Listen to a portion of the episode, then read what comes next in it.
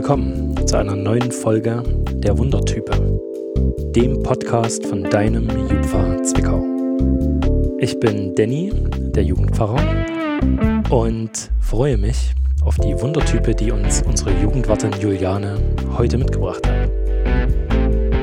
Genau, ihr dürft gespannt sein. Ich bin's auch. Und ich würde sagen, wir holen Juliane doch direkt mal dazu. Hallo Juliane. Hallo Danny. Schön, dass du wieder mit dabei bist. Und schön, dass du uns eine neue Wundertype aus unserem Kirchenbezirk mitgebracht hast. Für euch da draußen, die ihr die Wundertype ja wieder mal nicht sehen könnt, macht Juliane sie trotzdem erfahrbar. Und zwar, indem sie sie uns am Anfang erst einmal beschreibt. Leg mal los. Wer ist denn unsere Wundertype? Was macht denn die so aus? Unsere Wundertype, die heute dabei ist, ist eine sehr empathische junge Frau, die absolut geradlinig unterwegs ist. Und was mich besonders an ihr beeindruckt, dass sie auf dem geradlinigen Weg, wo sie unterwegs ist, immer auf der Suche nach Gott ist. Wie sie ihn besser kennenlernen kann, näher dran sein kann und manchmal, denke ich, auch im Streit mit ihm sein kann.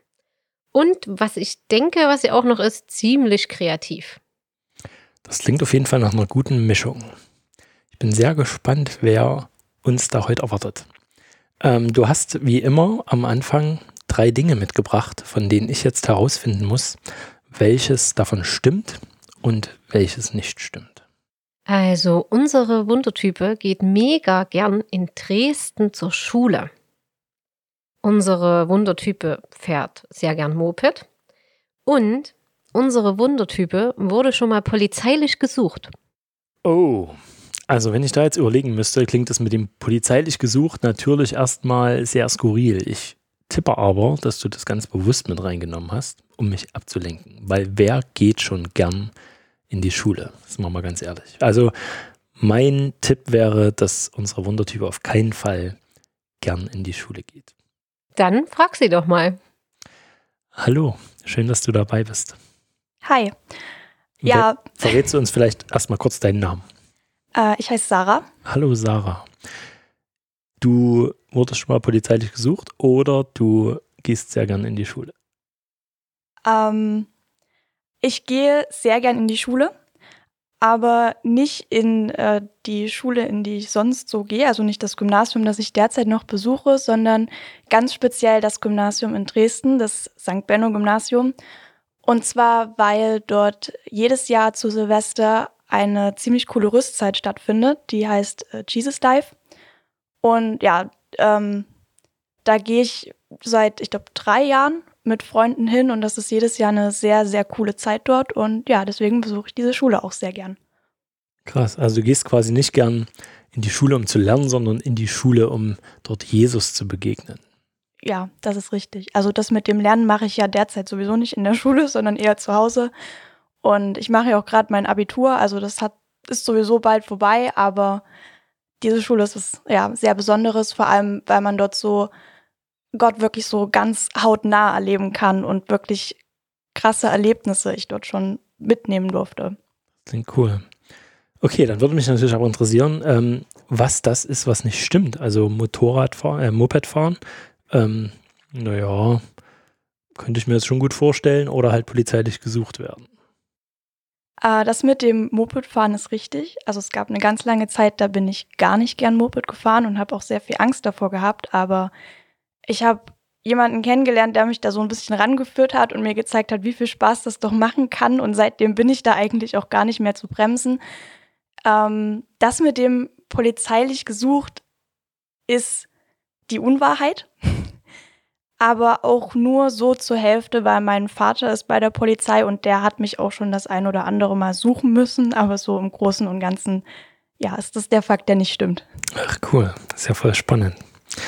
Ähm, für euch da draußen, die ihr die Sarah nicht sehen könnt, beschreibe ich die mal ganz kurz. Oder wir teilen uns vielleicht rein, jeder immer ein was. Ich fange mal an, die Sarah, die hat blondes, äh, schulterlanges Haar. Die Sarah hat einen sehr coolen schwarzen Pulli an mit einem Ampelmännlein, einem grünen Ampelmännlein, was losläuft. Ähm, dann hat sie auch schwarze Hosen an, schwarze Jeans. Und schwarze Schuhe. Die seht ihr wahrscheinlich auch im Episodenbild. Ähm, aber was mir auch noch auffällt, unter ihren Kopfhörern, die sie gerade drauf hat, hängt noch ein äh, Ohrring mit einem Schmetterling dran. Genau, so viel zu Sarah. Das sind so ganz offensichtliche Dinge, die man sieht, wenn man sie anguckt. Was sind noch offensichtliche Dinge, die man über dich wissen muss? Oder Juliane, die man über sie wissen sollte?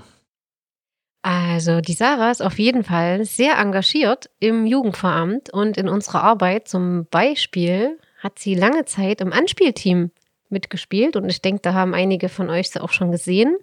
Und die Sarah war schon auf vielen Rüstzeiten mit gewesen. Was denkst du, was noch äh, wichtig wäre über dich zu wissen? Wie viele Geschwister hast du? Wo kommst du her?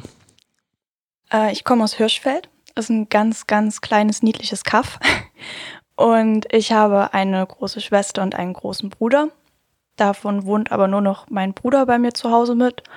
Und ja, was man sonst noch wissen muss, äh, ich singe sehr gern, ich spiele auch ein bisschen Gitarre und ich schreibe auch sehr gern Texte oder auch ein bisschen meine eigenen Lobpreislieder einfach. Ja, wonach ich mich fühle, das schreibe ich gern auf. Gibt es noch etwas, was man wissen sollte, vielleicht sogar was Besonderes?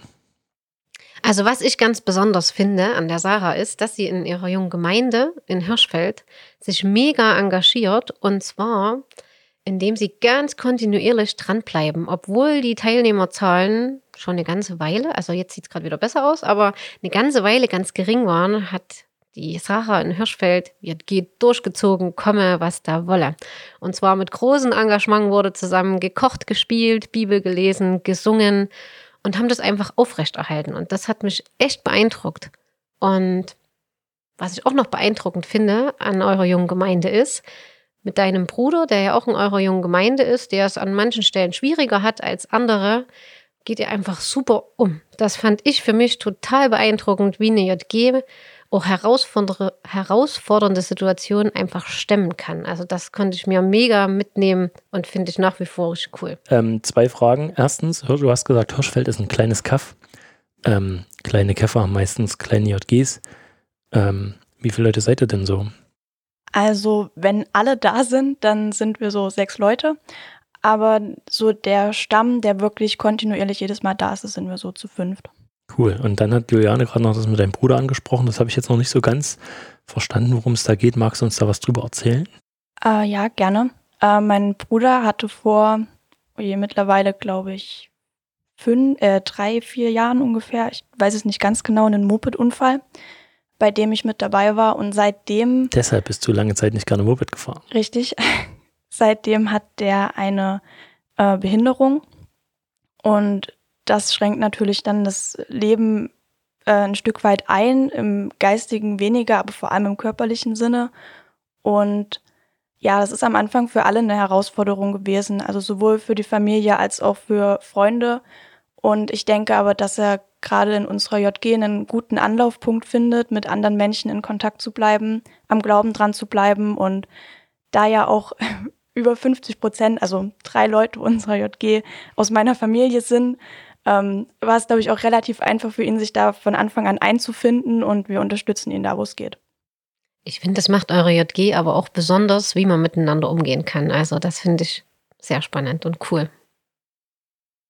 Das erinnert mich an meine erste ähm, JG, also eine JG war das nicht, das war eine EC-Jugend und da war auch äh, jemand mit einer Behinderung dabei. Grüße gehen raus, Martin, falls du das ja mal hörst. Du bist der Coolste. Ähm, und das hat die ganze Gruppe wirklich positiv äh, im Umgang miteinander geprägt.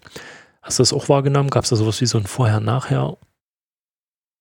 Also ein Vorher-Nachher gab es auf jeden Fall, wobei ich schon seit dem Kindergarten mit Menschen in Berührung gekommen bin, die eine Behinderung haben. Das lag einfach an unserer Schule, also da war direkt auch eine Behindertenschule mit äh, im Anbau dran.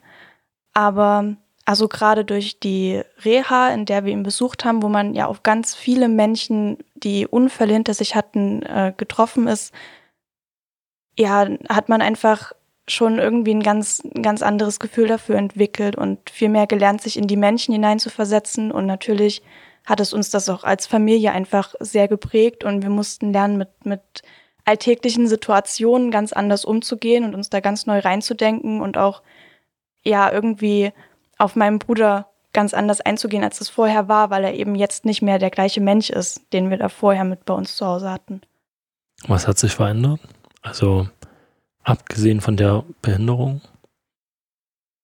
Ich denke, dass es unsere Familie vor allem sehr stark zusammengebracht hat und dass wir in einer gewissen Weise doch mehr Empathievermögen entwickeln konnten. Das ist auch was, was ich in, in der JG sehe, dass wir einfach auch untereinander darüber reden, wie geht's dir gerade oder also dass, dass wir nochmal Nachfragen stellen und halt auch wirklich, also wenn gewisse Situationen passieren, in denen wir uns streiten, dass wir da nicht einfach auseinandergehen und dass äh, dann jeder so für sich in sich reinfrisst, sondern dass wir da aufeinander zugehen und das auch untereinander besprechen, weil wir eben gelernt haben, dass jeder eine andere Sicht auf die Dinge hat und jeder seine Beweggründe hat. Ich finde es ziemlich cool, dass ihr sehr rücksichtsvoll miteinander umgeht und trotzdem sagen könnt, was jeder will und braucht. Also, dass man nicht sozusagen völlig zurücksteckt hinter der Situation, sondern dass auch, ich habe das so erlebt, dass er das ganz geradlinig einfach benennt, was jetzt gerade geht und was auch nicht geht und dass das in Ordnung ist.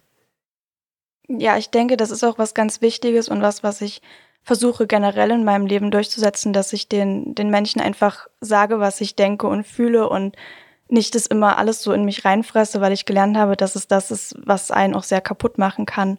Und ich versuche einfach in allem, was ich sage, ehrlich zu sein, weil ich finde, es gibt nichts Wichtigeres als Ehrlichkeit und wenn man ehrlich ist, dann wird man auch verstanden.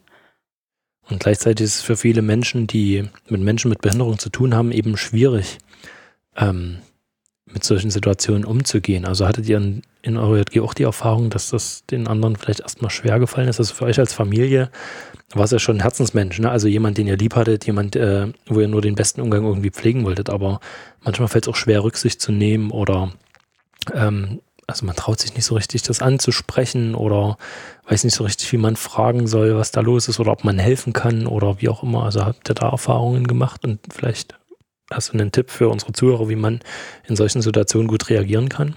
Man fühlt sich ja da oftmals überfordert. Also bei uns in der JG in Hirschfeld gab es das Problem eigentlich nicht, weil wir uns halt auch sehr gut kennen. Das Dorf ist sehr klein. Aber ich besuche noch eine Jugend in Obergrinitz mit meinem Bruder zusammen. Und da habe ich es schon öfter erlebt, dass die Leute dann auf mich zugegangen sind und gefragt haben, was mit meinem Bruder ist oder dass ähm, andere Leute auf meine Eltern dann zugegangen sind und gefragt haben, weil die, die Angst da ist, ihn darauf anzusprechen und man eben nicht weiß, was bekommt man jetzt für eine Antwort. Und ich denke, dass es am wichtigsten ist, wirklich auf die Leute zuzugehen und sie danach zu fragen. Ähm, da, also mein Bruder würde da niemanden zurückweisen, der ist da sehr offen damit und erklärt auch immer, was passiert ist und ja, ich denke, den wichtigsten Tipp, den man da mitgeben kann, ist einfach, die Menschen direkt drauf anzusprechen und da wirklich den Mut zu haben, darüber zu reden. Danke äh, erstmal für diesen Einblick in dein Leben und in eure junge Gemeinde und in das Schicksal deines Bruders. Ähm, du hast uns auch ein Thema mitgebracht. Du hast jetzt hier zwei Hauptamtliche aus der Jugendarbeit sitzen, einen Pfarrer, einen Theologen und eine äh, Jugendwartin, quasi eine studierte Gemeindepädagogin. Ähm, und äh, da gibt es bestimmt Themen, die in deinem Leben aufploppen, mit denen du, äh, über die du gern mal mit uns reden würdest. Könnte ich mir vorstellen. Was hast du uns mitgebracht? Äh, ich habe das Thema Hiob mitgebracht, weil das das Buch ist, das ich gerade lese. Also ich gehöre zu diesen ganz seltsamen Menschen, die die Bibel von vorn nach hinten durchlesen wollen.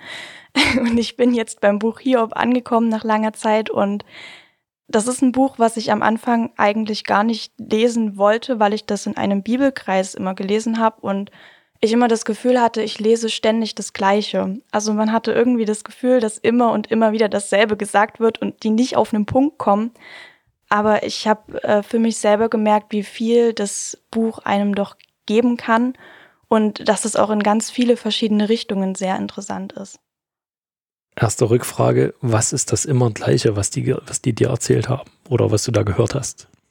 Äh, was mich so sehr gestört hat an diesem Buch war eben, dass äh, Hiob so verzweifelt war und seinen Freunden auch versucht hat, das zu erklären, dass äh, ihn eigentlich keine Schuld trifft und die Freunde aber ihm immer wieder nur gesagt haben, du musst Schuld haben, also du musst irgendwas gemacht haben, dass Gott dich so dafür bestraft und ja, das war, alle drei Freunde haben immer wieder ihm dasselbe erzählt und haben eigentlich gar nicht darauf gehört, was er ihnen zu erzählen hatte.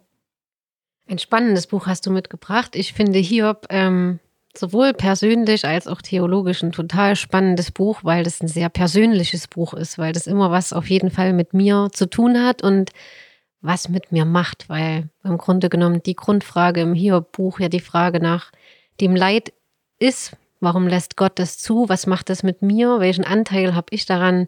Ich finde es ein krasses Buch, ähm, wo der Blick auf das Buch sich im Laufe des Lebens sehr verändert, nämlich mit den Erfahrungen, die man selber macht. Und ich finde das insofern ein spannendes Buch auch, weil ich denke, ich muss es selber erstmal durchsteigen, ehe ich mit jemand anderen darüber reden kann und gucken, in welcher Situation der andere gerade steckt. Weil ich glaube, wenn jemand in einer Leitsituation ist, ist es anders, mit ihm über Hiob zu reden, als wenn man das ganz distanziert sieht als ein Bibelbuch, was ich mir mal theologisch angucken kann.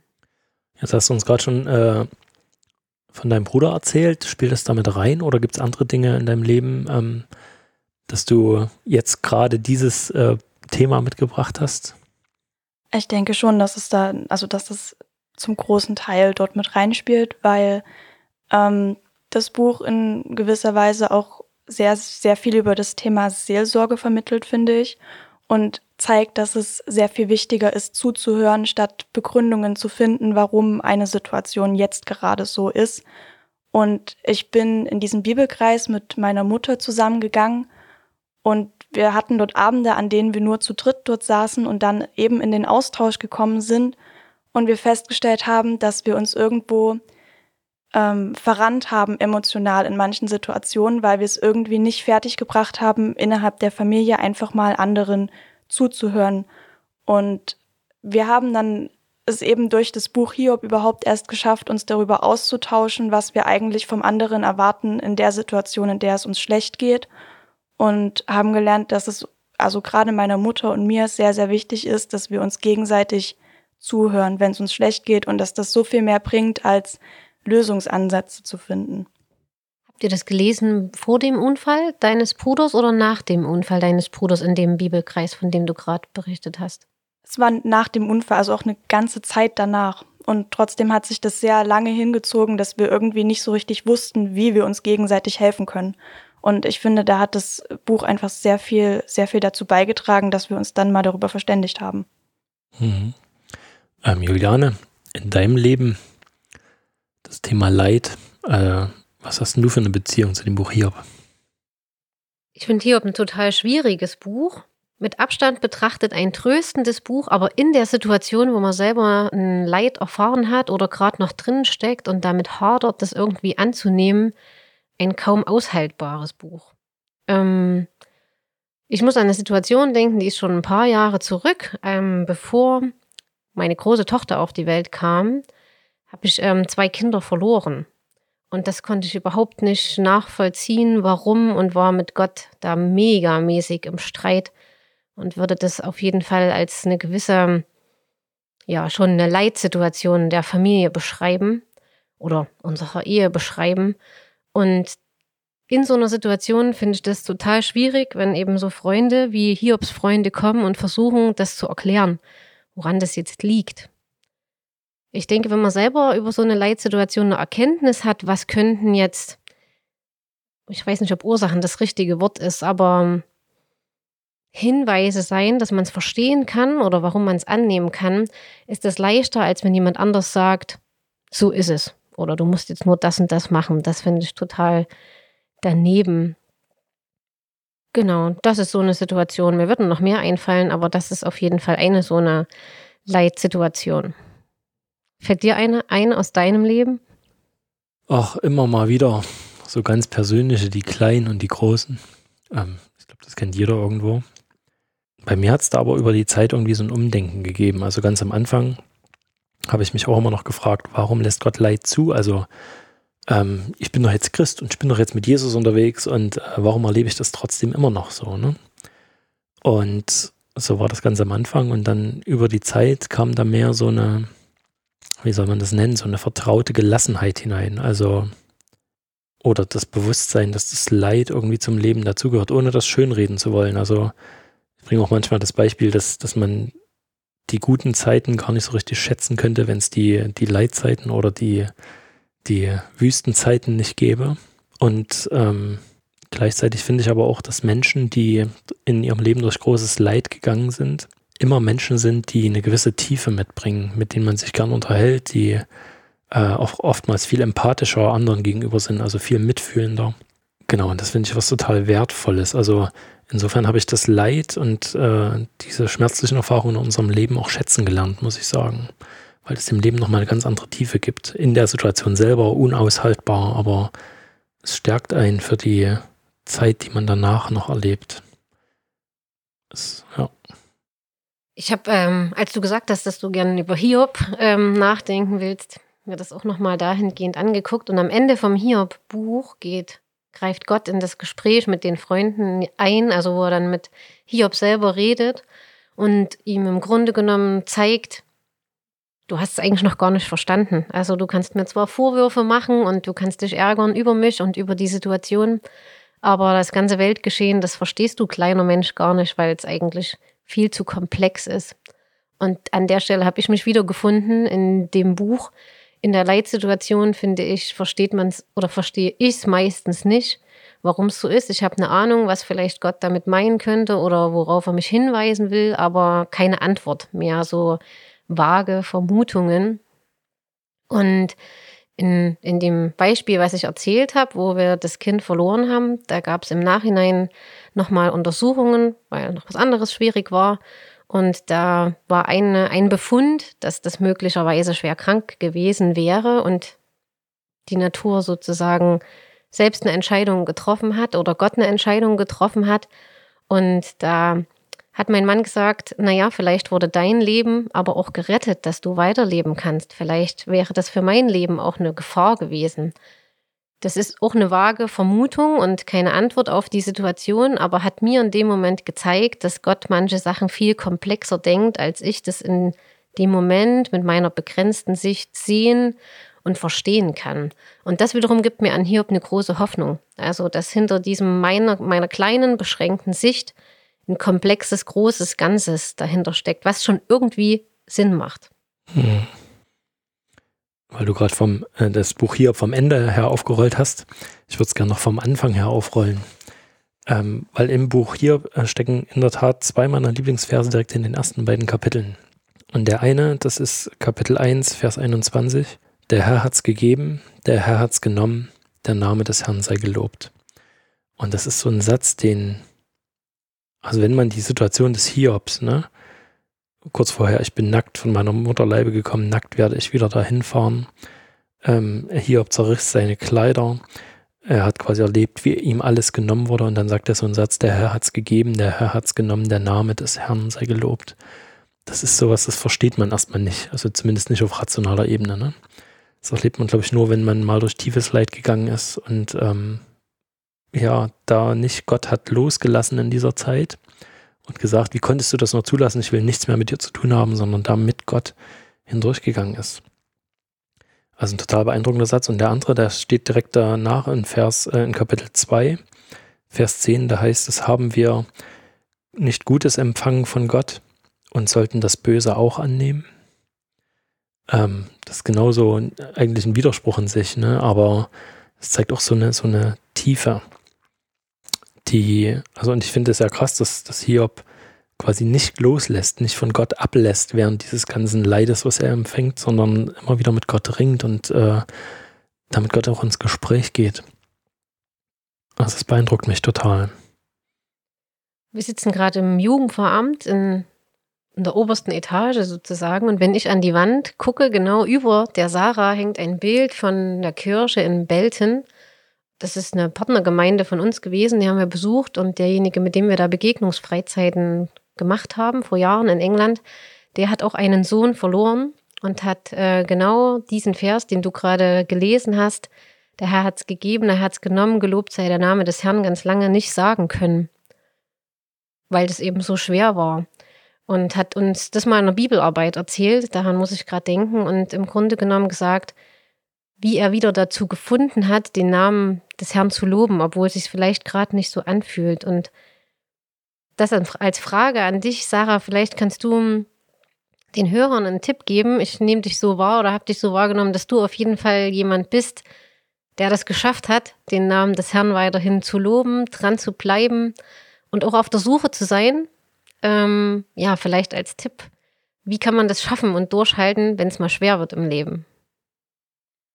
Also ich denke nicht, dass es da einen Universaltipp gibt, der da jedem aus der spezifischen Situation helfen wird. Aber ähm, das Wichtigste ist, glaube ich, dass man Leute um sich hat, die einem da mit durchhelfen, weil man sowas nicht alleine schaffen kann und auch vieles nicht alleine tragen kann, auch wenn man immer denkt, dass man sich das zutraut.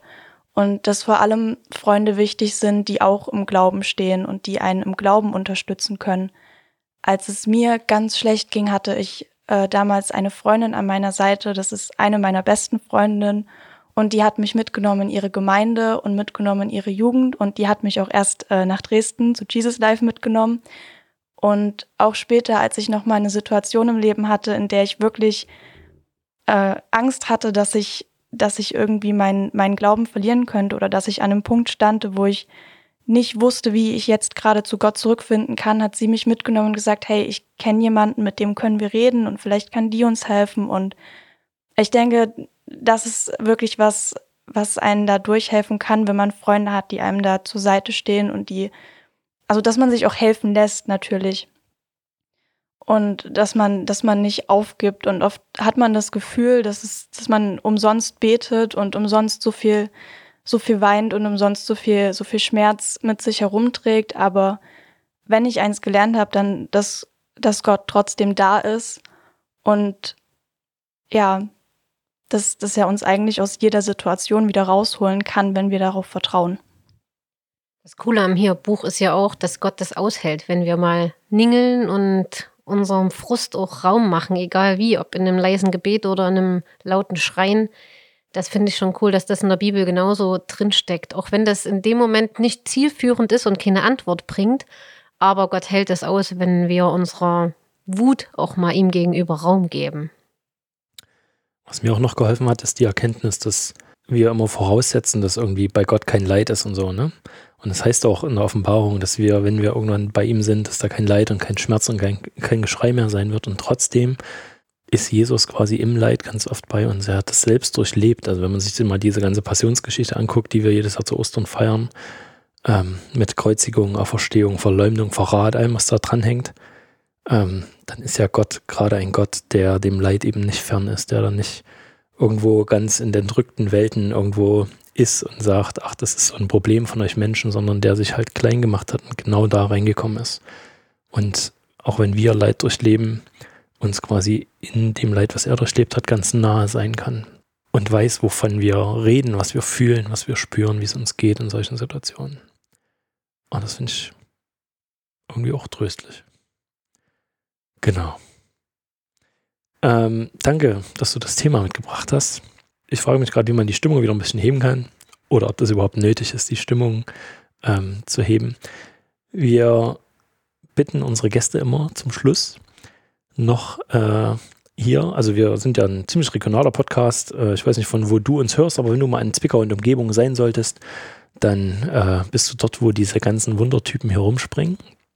Und jeder dieser Wundertypen hat natürlich auch einen ganz eigenen Blick auf unseren Kirchenbezirk und auf Zwickau und auf das Umland, du jetzt auf Hirschfeld zum Beispiel. Und deshalb wollen wir natürlich gerne noch einen Tipp von dir hören, was man, wenn man hier ist, unbedingt mal erleben sollte oder sich mal anschauen sollte.